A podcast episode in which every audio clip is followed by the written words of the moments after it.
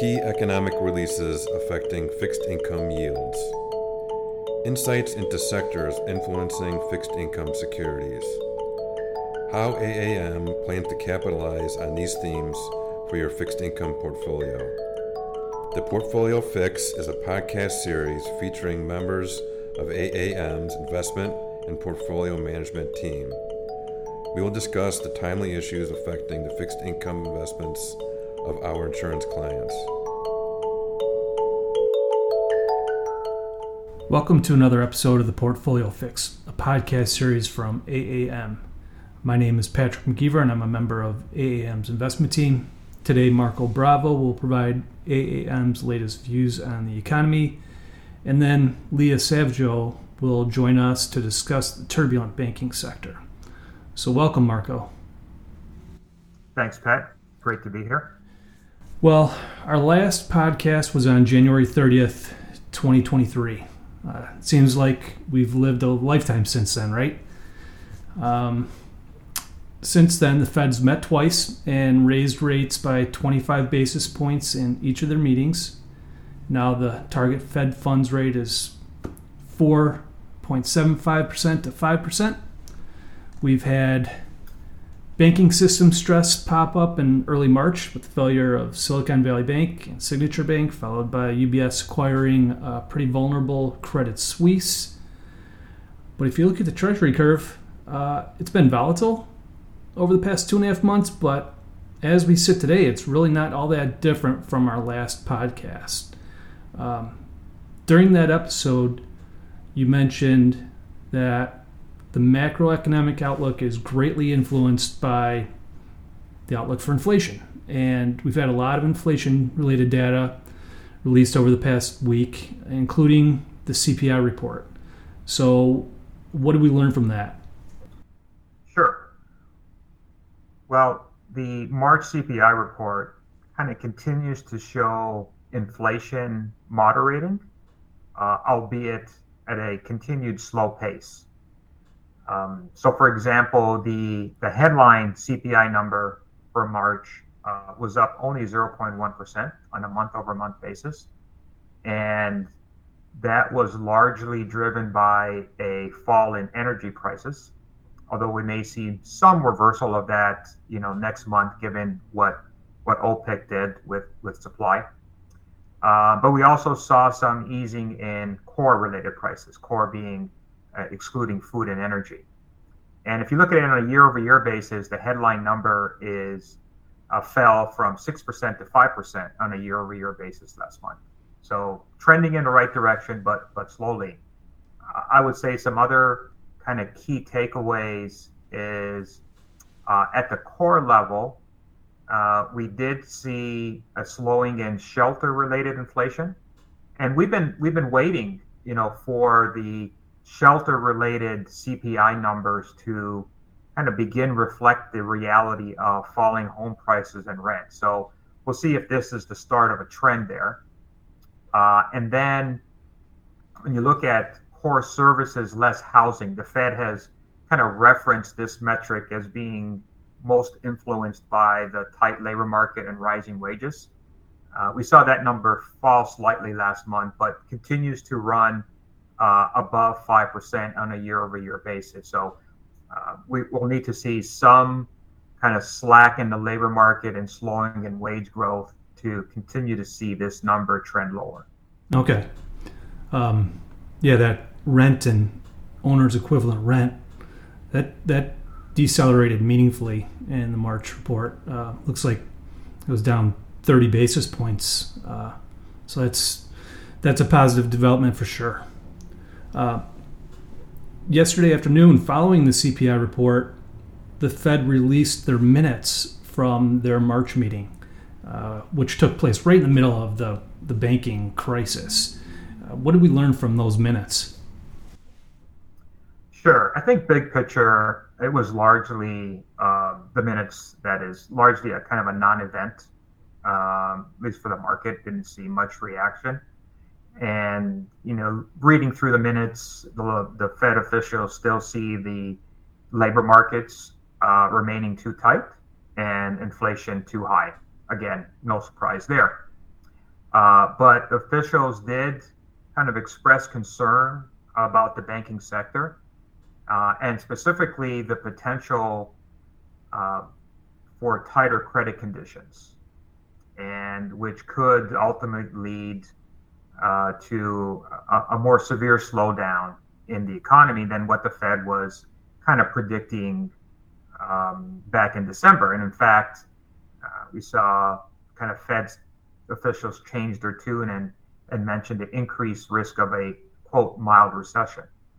So I think it's safe to say that perhaps without the banking crisis, had that not occurred, there would have been a greater chance that the Fed would have raised rates by 50 basis points at their March meeting instead of the 25 basis points. Okay. So effectively, the bank sector is uh, doing some of the Fed's work for them uh, with the tighter lending conditions. Uh, maybe you can uh, we can wrap this up by just talking about what do you think the market is pricing in right now in terms of additional hikes or cuts uh, in the next couple months. Yeah, for sure. The there's no doubt that the uh, the banking crisis um, has resulted in a significant repricing by the markets of future uh, Fed action. And right now, as we sit here today, markets are pricing in a 66% chance that the Fed raises rates by 25 basis points at their next meeting, um, and a 34% chance that there's no rate hike. So there's, uh, you know, a pricing that the Fed may actually pause next month or in May. Uh, and then looking beyond that into the second half of this year, the market is now pricing in two to three rate cuts, uh, 25 basis points each. Uh, that was not the case, you know, on March the 7th, you know, the day before kind of everything um, hit the fan with respect to the banking sector. So clearly, you know, today the market believes that the economy is going to slow, uh, is going to get inflation to come down and cause the Fed to pivot and begin cutting rates in the second half of this year. Okay, Marco, thanks a lot for all that information. It's great as usual. Uh, we'll be speaking in the near future. Matt.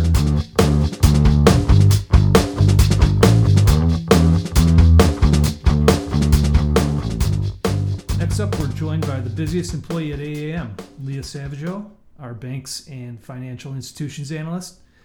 Uh, in the past month, we've had bank failures, forced mergers, and now earnings season's begun. You're gonna come up for air anytime soon? Um, you know, I hope so. I certainly hope so. But it seems like you know we're in very early innings with this whole situation going on right now. Maybe we can start with uh, Silicon Valley Bank. What happened there? Uh, do you believe those events will impact the broader U.S. banking sector? And then what's happened since then? Um, okay, so yeah, uh, so Silicon Valley Bank was a relatively interesting bank failure um, in the sense that it didn't really start as an asset quality issue, but rather a unique liquidity and asset liability mismatch. Um, so, as the names imply, Silicon Valley Bank catered to venture capital backed technology and life science companies. Um, and this client base, as we know, experienced substantial growth in capital during the pandemic fueled by ultra low borrowing costs as well as demand for digital services. And so they deposited these large sums of money with Silicon Valley Bank.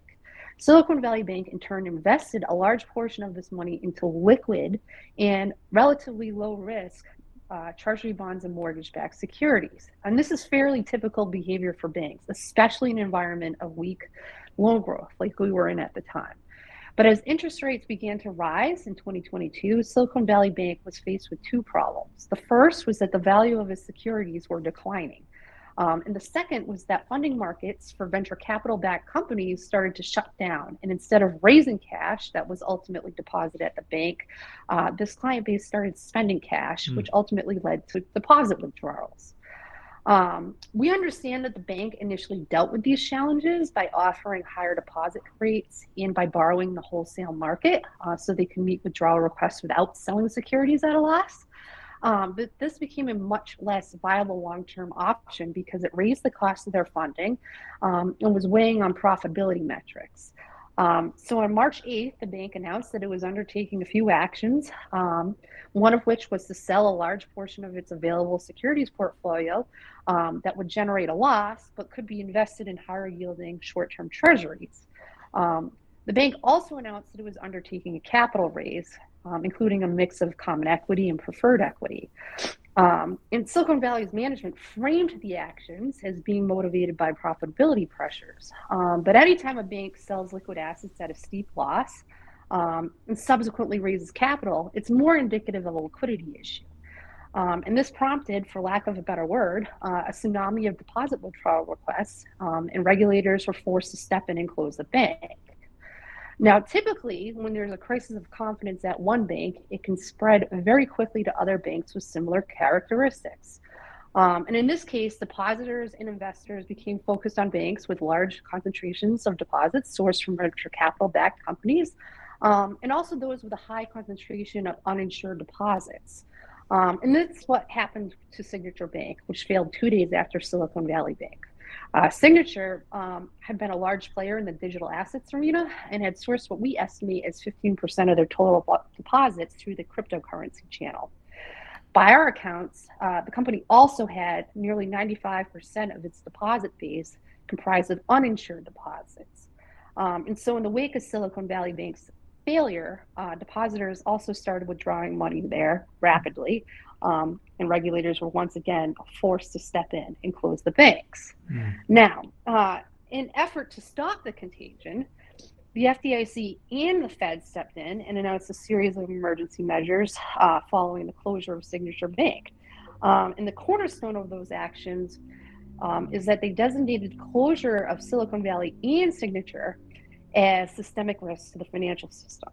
This allowed the FDIC to provide deposit insurance or use the deposit insurance fund uh, to calm fears by announcing that all depositors at both banks um, to be provided deposit insurance rather than those deposits that are just under the threshold of 250,000. And then the Fed created a facility called the Bank Term Funding Program.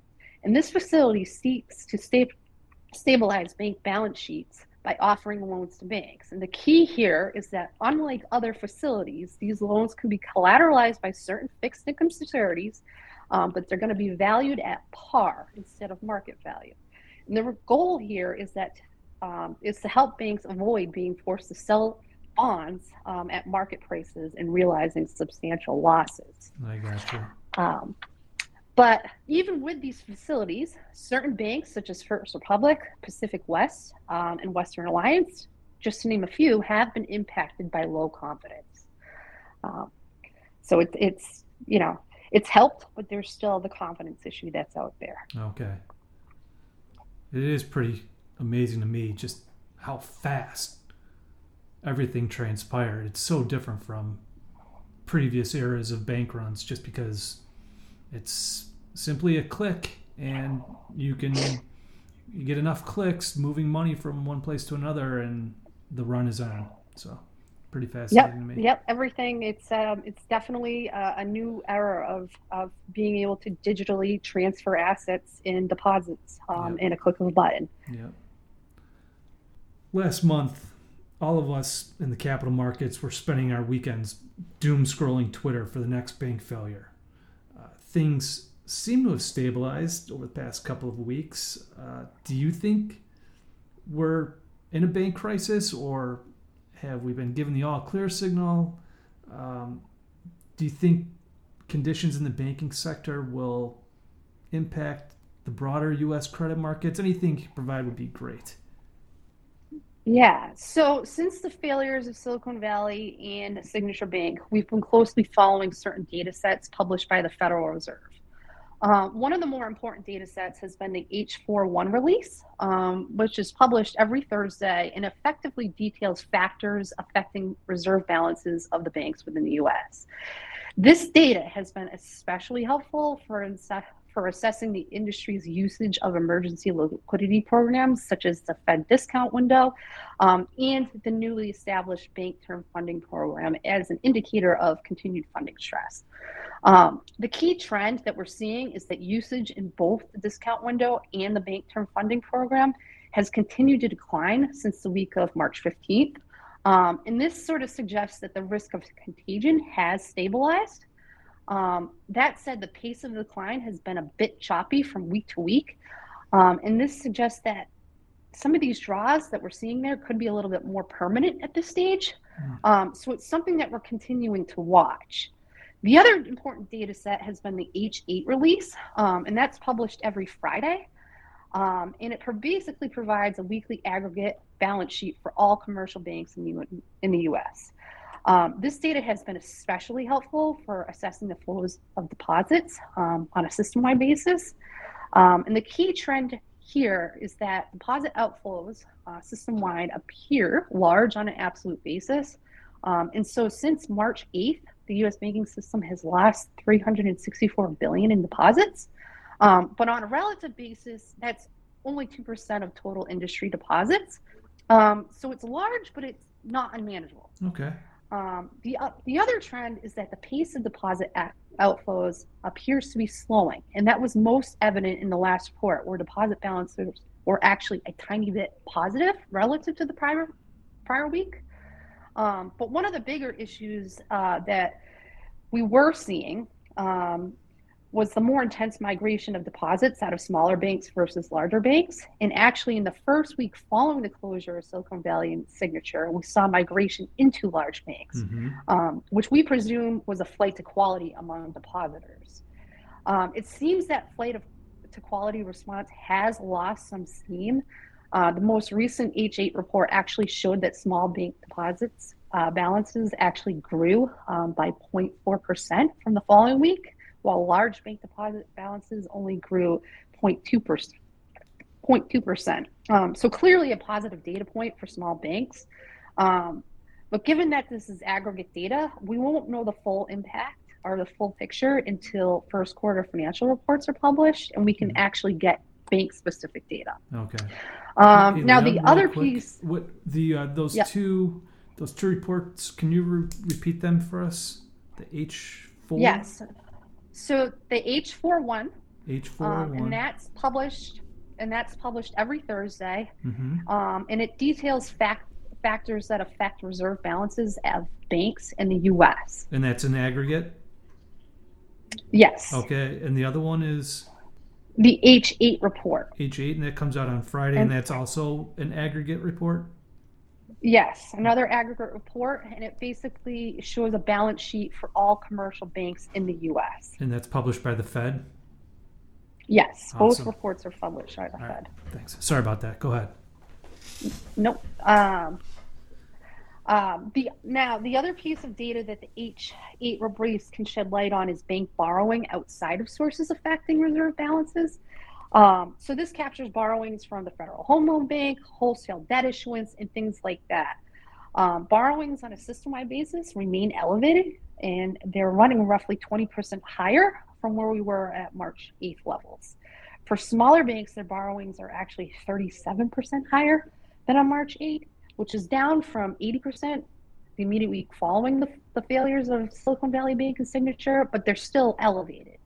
Um, for larger banks, those borrowings have been a little bit choppier to week basis, uh, but overall the levels are still elevated. With the most recent release showing that borrowings are 40% higher since March 8th. Okay. So the concern here is that even though the risk of contagion appears to have stabilized, um, as measured through the emergency liquidity programs, overall wholesale borrowing remains elevated. And these borrowings are typical, typically higher cost than deposits so as banks rely more on these sources for liquidity and funding, it's going to raise their cost of funds, which will in turn likely impact their ability to extend credit and ultimately lead to tighter credit conditions across the United States. Okay, so it seems like uh, the situation has stabilized somewhat from mid March, um, but that as a response to the higher borrowing costs of the banks, they've had to uh, restrict their willingness to lend Uh, is that a fair statement? Yes, I mean that we're seeing, you know, more borrowings from wholesale markets, yeah. and that in turn is going to raise their funding costs. And so the concern here is that at what point does this ultimately impact their ability to extend credit and lead to tighter credit conditions across the U.S. Okay, maybe we can wrap up by talking about U.S. banks and the government response. Are, are U.S. banks still vulnerable, in your opinion? And what has the government or regulators done in response? Yeah, so I do think, so yes, I do think that banks are still vulnerable. Um, but I think we're moving away from situations where the stresses are caused by acute liquidity issues, thanks to the bank's um, bank term funding program. Um, I think the next phase of this will likely stem from deterioration in lending books as credit conditions tighten from mm-hmm. higher funding costs and banks become less willing or able to extend credit. The lending sector that's drawing the most scrutiny right now is commercial real estate, since more than a third of those mortgages reside with U.S. banks. And we know certain segments of commercial real estate are still dealing with structural headwinds that were accelerated by the pandemic, such as office and remote work. Mm-hmm. So, as credit conditions tighten, asset quality will likely deteriorate and could cause concerns about a bank's viability. Um, in terms of the response from regulators and the government, there hasn't been any specific changes announced, but I think it's reasonable to assume that mid sized banks will likely see tougher liquidity and capital rules, especially since those rules were eased for smaller banks under the prior administration. Um, they could see more stringent annual stress tests, which is another area that was eased um, during the prior administration. Um, I will say that heading into this year, regulators were considering total loss absorbing capital requirements for large regional banks. Um, and this is a requirement that the largest global US banks have to comply with. And it basically ensures that regulators can employ a single point of entry resolution um, where the holding company enters receivership and the solvent operating entities remain open for business. Um, there's some speculation that total loss absorbing capital rules might move up the regulatory agenda in light of what's happened over the past month or so. Um, but there hasn't been anything definitive announced yet at this point. Um, so we'll stay tuned there. Okay, so those regulatory changes, those probably aren't going to be implemented in the near term. It's it sounds like more of a 2024 type event at the earliest. Is that fair? Um, you know, it's hard to tell. So the Fed and the regulators are doing their due diligence on what exactly caused, um, you know, the failures at Silicon Valley Bank and Signature Bank and areas of vulnerability for some of the banks that we know have been uh, suffering from low confidence. And we'll see what those results um, suggest, and I think that could maybe accelerate um, some of the regulatory agenda. Uh, but for now, it seems uh, until we get that, um, you know, it's just reasonable to assume that we're going to see greater requirements, but we don't know how quickly they will be implemented. Okay, Leah, thanks a lot for providing all that information. It's been a very uh, confusing time for those of us that are not experts in this area. So thanks for, for providing the color there. Much appreciated. Uh, of All course, right. Thank you for having me on. Oh, yeah, for sure. Um, of course, we want to thank uh, you, the listener, for taking the time to listen to our podcast. If you have any questions, please reach out to your portfolio manager or our marketing team at aamcompany.com. During our next podcast, I'll be joined by Marco and another member of our investment team to discuss a timely issue affecting the fixed income markets. Thanks.